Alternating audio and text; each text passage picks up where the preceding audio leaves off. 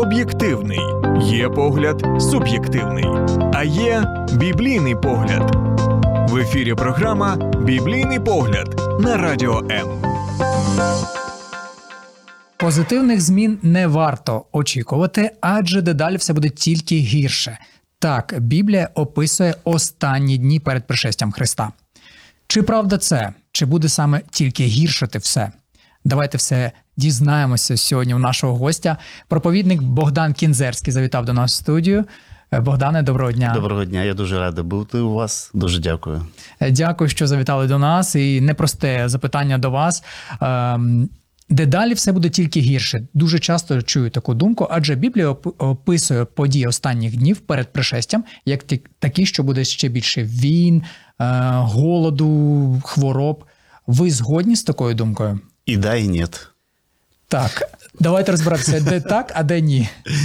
А, Господь Иисус, описывая э, последнее время в Евангелии от Матфея 24 главы, а, действительно сказал, что будут время войн, эпидемий, голода и ненависти. Это основные четыре вещи, когда он сказал «брат на брата пойдет».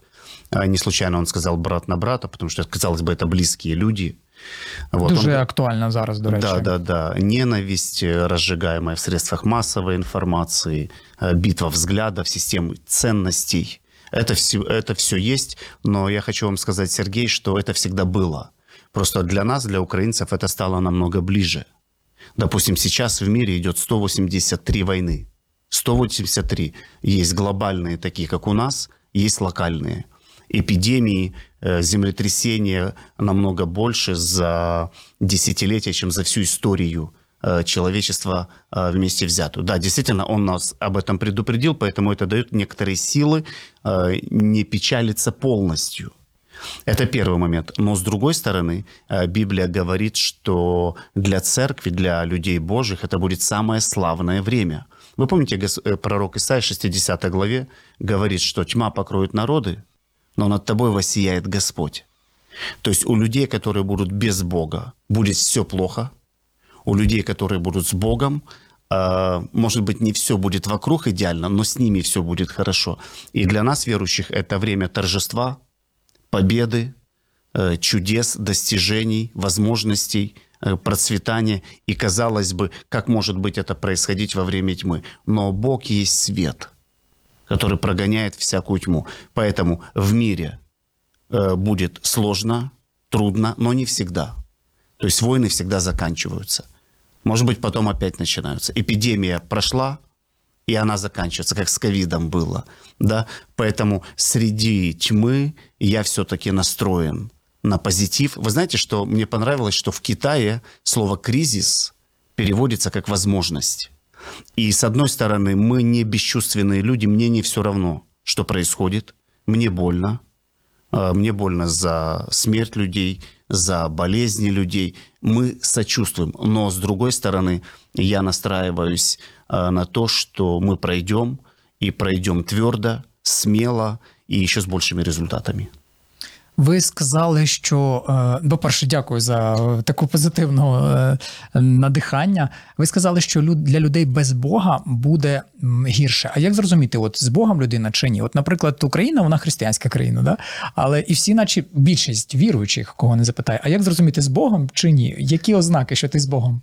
Вообще, на самом деле, нет такого понятия «христианская страна». Так, Есть либо, э, знаете, как это всегда говорят, вот Бразилия футбольная страна, ну, потому что оттуда больше всего вышло самых таких крутых футболистов. Но не все же играют в футбол. То же самое у нас, э, скажи, христианская страна, но люди живут без Бога. А человек с Богом или нет, это видно по его образу жизни и по разговору с ним. С человеком надо разговаривать. Ну и дерево узнается по плодам. А, потому что я помню, до того, как я пришел к Богу, мы ходили там на Пасху, на ночевку, мы пили водку, пиво там, и все это как будто бы ради э, Пасхи или там на Рождество. Вот, поэтому по образу жизни все видно и понятно. Вот. И Бог – это же личность. Мы же не верим в веру. Люди иногда говорят, вот я верю в Бога, или вот такая стандартная фраза, Бог у меня в душе. Так, так. Я от Да, на а, а я, а я задаю вопрос с почтением, с внутренней улыбкой, и я понимаю, что человек на своем уровне. Говорю, а как вы его туда запихнули? Ну, извините за такое слово. Что, Бог – это какая-то монетка, которую можно вот по своему желанию положить в карман. Да нет, он личность. У него есть право выбора, он великий, он большой.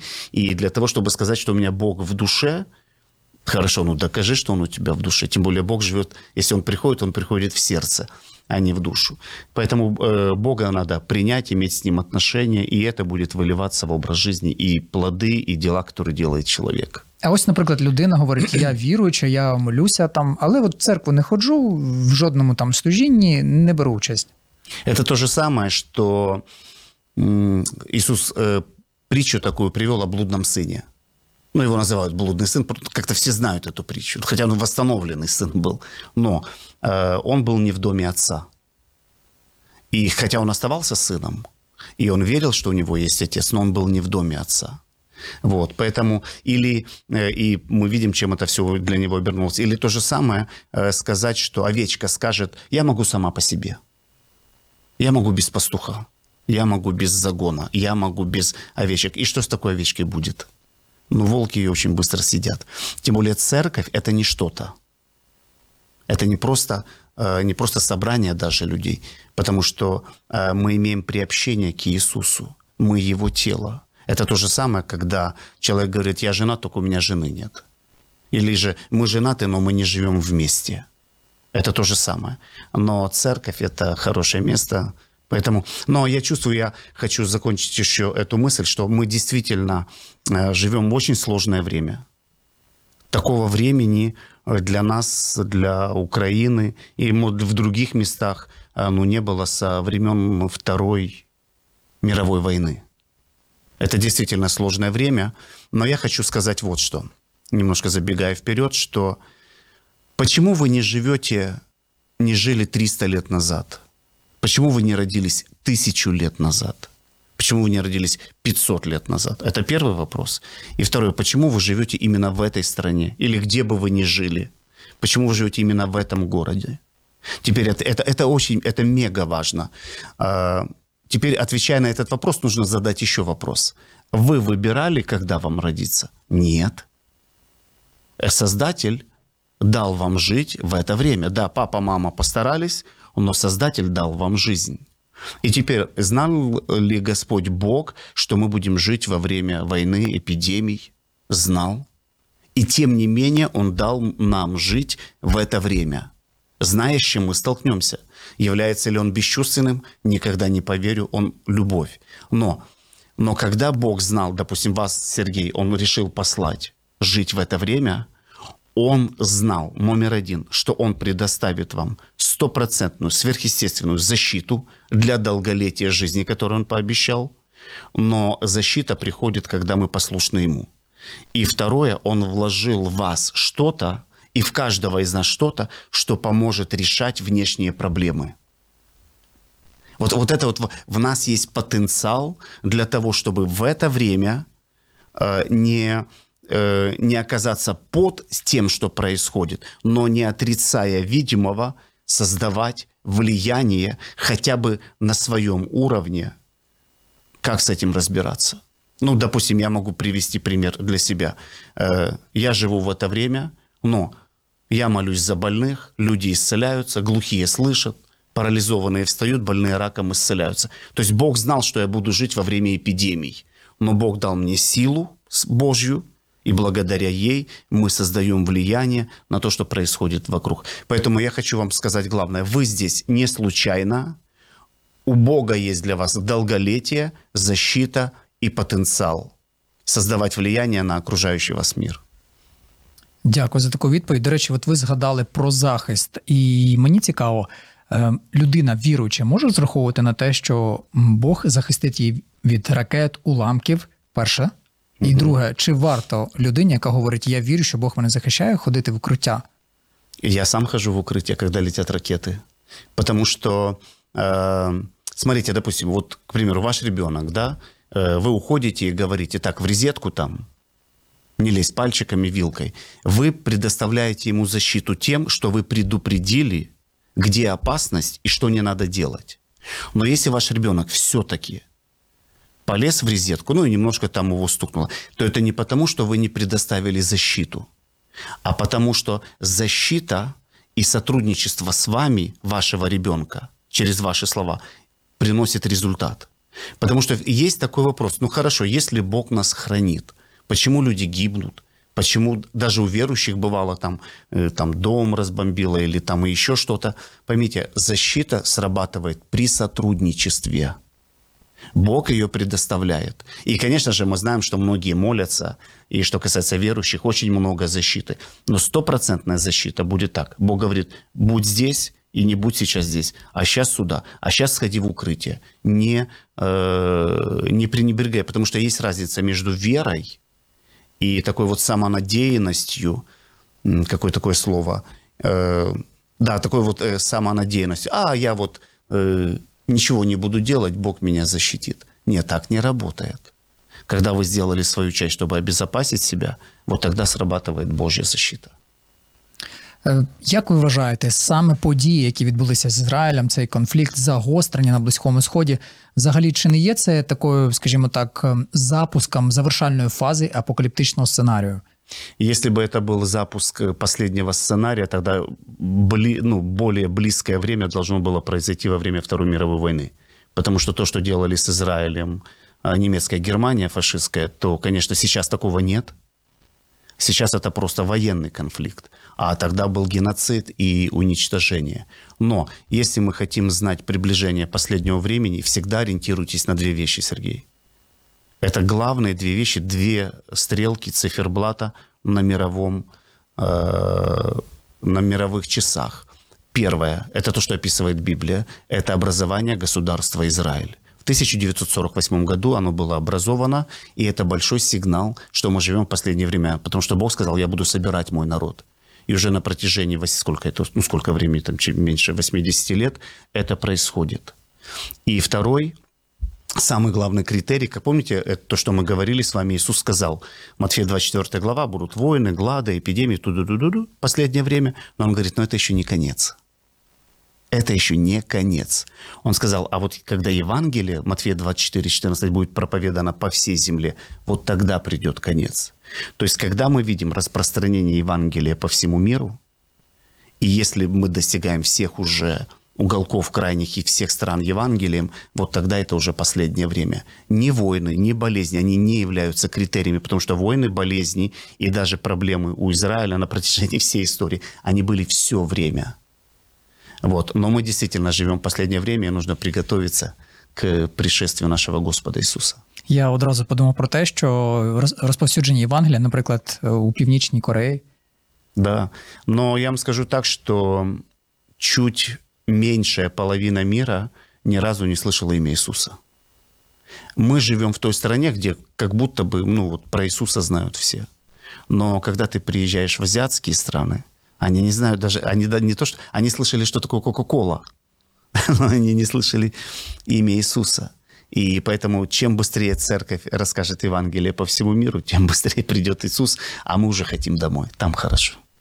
Я сьогодні дуже часто чую від світських людей, що надія в тій ситуації, в якій опинилася Україна, лише на ЗСУ. Водночас віруючі говорять про те, що надія не тільки на ЗСУ, а також на Бога і говорять про важливість молитися до Бога. У мене запитання до вас Е, в 2014 році, коли відбулася вся ця анексія, всі адекватні церкви почали молитися одразу. І, але молилися, молилися, бо молилися, і в результаті стало тільки гірше. Чи взагалі яку роль, чи взагалі має якусь роль або відіграє якусь роль молитва в даній ситуації? Чи молитва тут ні до чого і вже буде як буде? Нет, и когда мы придем на небо, и мы посмотрим результат наших молитв, мы увидим, что все могло бы быть намного хуже Ага. на самом деле. А, Вот. Но, Тобто сценарій може змінюватись. конечно, смотрите, моли- есть три вида, что делает молитва. Иногда молитва а, может полностью отменить ситуацию. Есть э, молитва, когда мы молимся, есть ситуации, в которых мы можем снизить интенсивность последствий. То есть она не отменится полностью, ситуация, но интенсивность последствий будет меньше. А есть ситуации, которые мы не отменим. и нам нужно просто будет переместиться э, в какое-то другое место, и этому примеры есть. Но то, что вы сказали о молитве, я пару дней назад опять перечитывал историю, когда Иисус Навин, он воевал с амаликитянами, но Моисей сказал, Навин, вы идите с войсками воюйте, а я буду на горе, и я буду простирать на вас руки. То есть это как прообраз молитвы. И Библия говорит, что когда Моисей держал руки, прообраз молитвы, Навин побеждал. Когда его руки опускались из-за того, что уставали, Навин проигрывал. Но смотрите, молитва не отменила сраж... то, что э, Навину надо было сражаться. И то, что Навин сражался, он не мог это делать без молитвы. То есть это сотрудничество. Нам нужно и молиться, и защищать свою страну. Поэтому мы уповаем на Бога, но в правильном смысле мы уповаем на ЗСУ. Мы уповаем на то, что наши солдаты будут ну, охранять нашу страну. Но это не то, что упование на человека. Но с другой стороны, мы что знаем, что э, они делают свою работу. Поэтому нам нужно и то, и другое. И молиться, и сражаться. Як бути з ненавистю, яка є сьогодні до ворога? Адже Біблія говорить, що благословляє своїх ворогів. Що з цим робити? Э, Здесь поднимается чувство справедливости.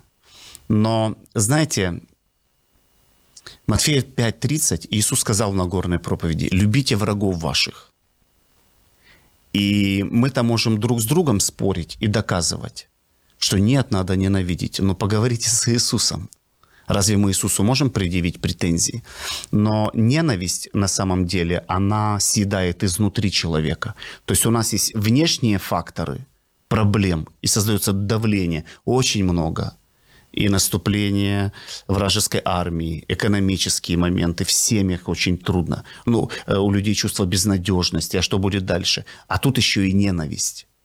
Вот, поэтому, но на самом деле можно защищаться, вести активные боевые действия по защите страны, но в это же время испытывать не ненависть, но желание защитить свою страну. И вот здесь вот, Сергей, без Бога не справишься. Просто нереально. Потому что э, в том, чтобы ненавидеть, казалось бы, нет э, смысла никакого, особенно зная, какую боль причиняют. Но враг движим ненавистью. И, по крайней мере, внутри я не хочу быть похожим на врага. Я буду смело защищать свою семью, свою страну, но я буду внутри намеренно и целенаправленно прощать, чтобы быть свободным от этого гнетущего чувства. И здесь, конечно же, мне нужна помощь э, моего Господа. Поэтому это возможно в это время ненавидеть, но желать победе своей страны. Кожного разу, коли ми читаємо новини про те, що все дуже погано, там захід не дав якусь допомогу. А Чи можуть можемо ми молитися за те, щоб, наприклад, конкретно захід давав допомогу, давав F-16, от такого формату молитви?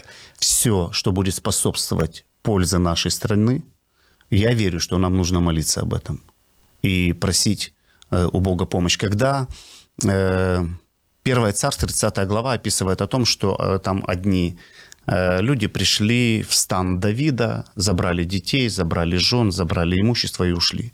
Давид был очень сильным полководцем. Он не проиграл на то время ни одного сражения. Он был не только сильным, он был опытным. Вот это очень важно. Он был опытным полководцем, но он не побежал воевать и забирать своих жен, и там, всех жен и детей. Хотя, казалось бы, это первое, что нужно сделать.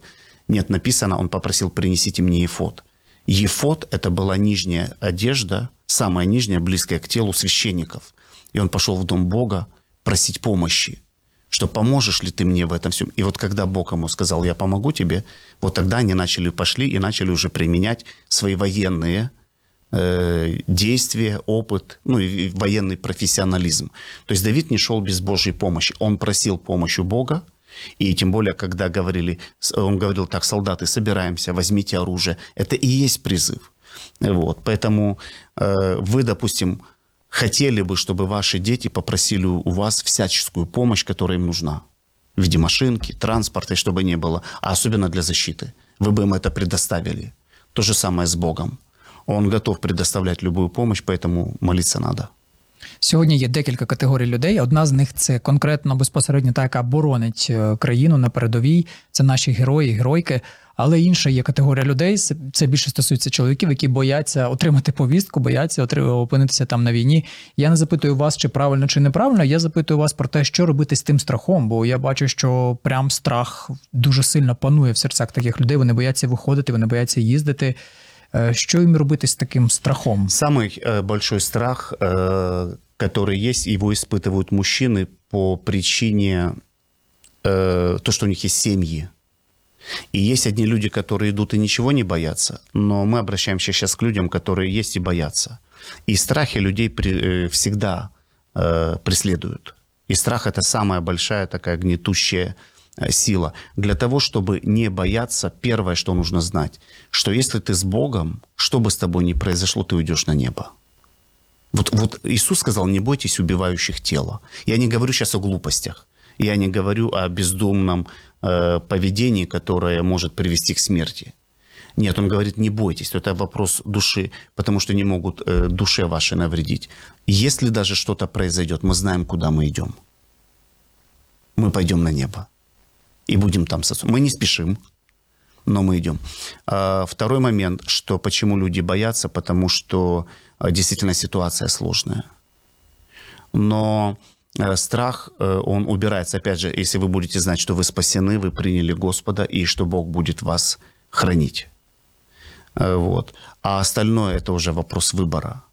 Понимаете, здесь можно оперировать и к тем, есть те люди, которые сражаются непосредственно. У них одно дело, вот, э, одни мысли в отношении того, почему люди боятся. Те, у кого есть маленькие дети там или еще что-то, я понимаю, потому что не все войны. Не у всех есть этот сильный вот такой вот дух, который готов, вот я пойду сражаться.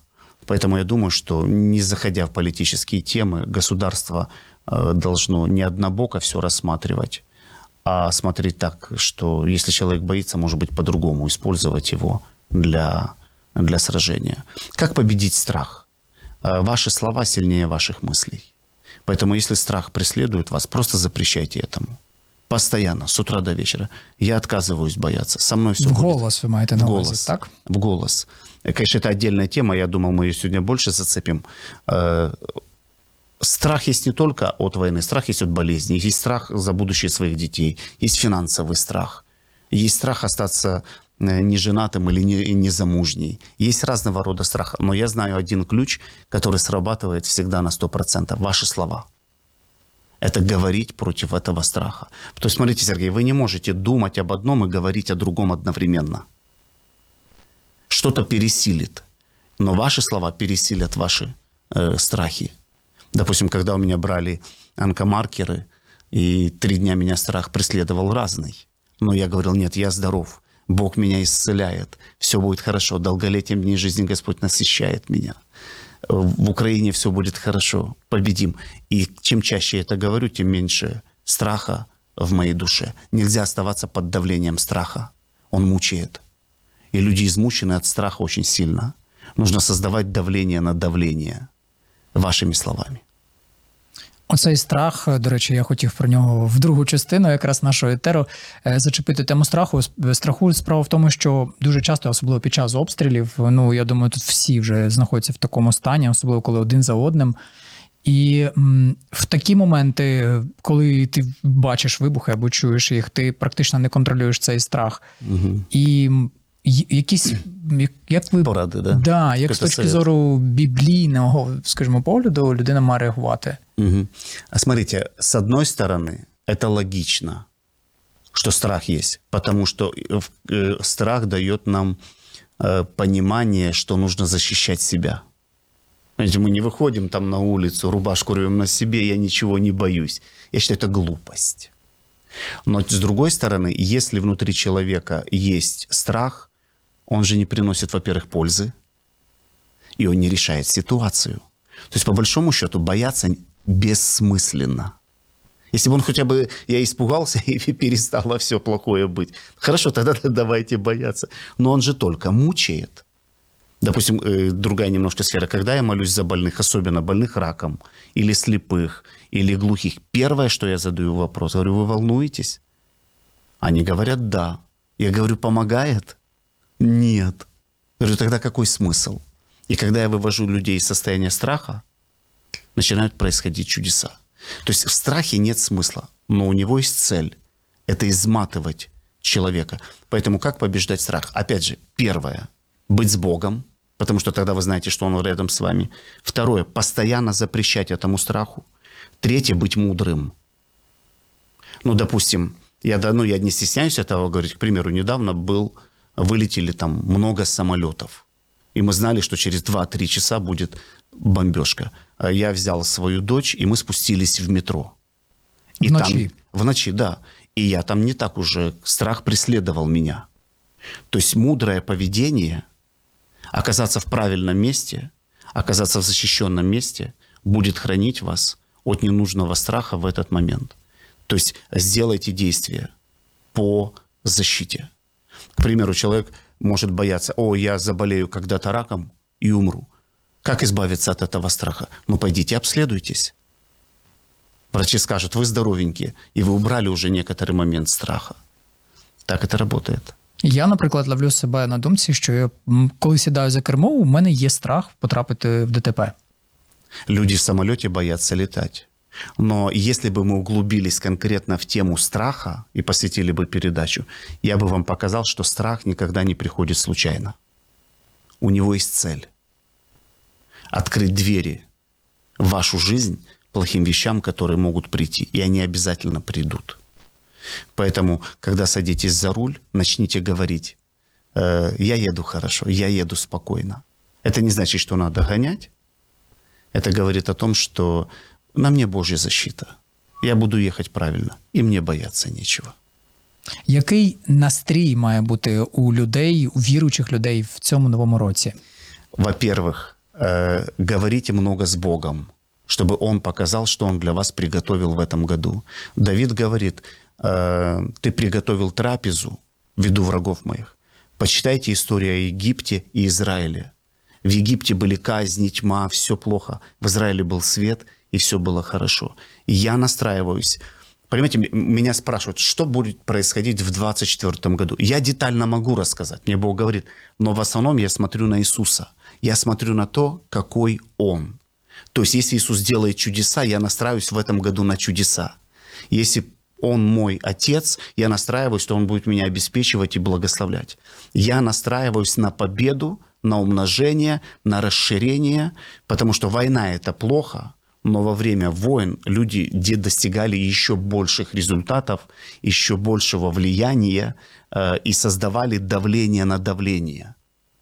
Я ожидаю от Бога в этом году максимально рекордных результатов, которые можно в жизни только добиваться. Почему? Потому что Бог не стал слабее. Его обетование все еще есть в Слове Божьем. И когда я узнаю у Него, как лично Он меня благословит или хочет употребить, тогда мое ожидание только на самом максимуме. А рука Божья не сократилась.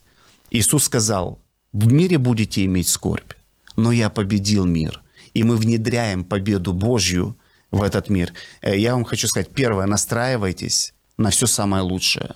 Во-вторых, не допускайте страх. Третье, помогайте людям, настройтесь в этом году как можно большему количеству людей помочь. Разговаривайте с людьми очень много. Если вы находитесь в трудной эмоциональной ситуации, пойдите людям, расскажите что-нибудь хорошее. Если вам трудно, ободрите других людей. И через это вы становитесь сильнее. Вы становитесь разность, э, радостней. Служите людям, и э, вы проведете свой год, не отрицая видимого. Видимым будет плохо, но для вас это будет время подъема. Якщо той, хто виїхав за кордон, зараз живе в якомусь маленькому містечку, немає церкви, і через це він страждає, відчуває себе неповноцінним. Що ви порадите таким людям? Неполноценным себя ощущать не надо точно. Второе, не испытывать чувство вины, что вы выехали. А, Третье, слава богу за интернет. Э, Всегда можно... Вы можете написать вот Сергею в комментариях, если вы не знаете э, церковь. Они помогут вам найти церковь. Но и действительно, мне писали люди, говорят, ну там у меня церковь за 50 километров ближайшая. Тогда хотя бы пользуйтесь интернетом. можно посмотреть богослужение. Заходите на YouTube-канал Кинзерский Богдан, там куча эфиров и всего хорошего. Э, Посещайте э, в YouTube-канале Церковь Победа э, пастора Генри Мадава, слушайте их эфиры. То есть жаждущие найдут. Що побажаєте нашим слухачам, які от взагалі всім, віруючим, невіруючим, неважливо, в цьому новому році, як вони мають м, поводитись, очікувати, чи буде у нас перемога, врешті-решт? Э, Победа, конечно, будет, потому что добро всегда побеждает зло. А Я желаю в этом году, конечно же, быть близко с Богом, потому что от Него будет приходить к вам сила, от Него будет приходить сверхъестественный покой. Вот вокруг все плохо, но вы, но вы спокойно. В этом году делайте много добрых дел, не поддавайтесь внешнему э, влиянию и настраивайтесь на все самое лучшее. И еще один совет. Э, в правильном смысле этого слова живите одним днем. С одной стороны, да, планируйте на сто лет, но с другой стороны, живите одним днем и не будьте парализованы страхом и бездействием. Делайте что-то, что вы никогда не делали.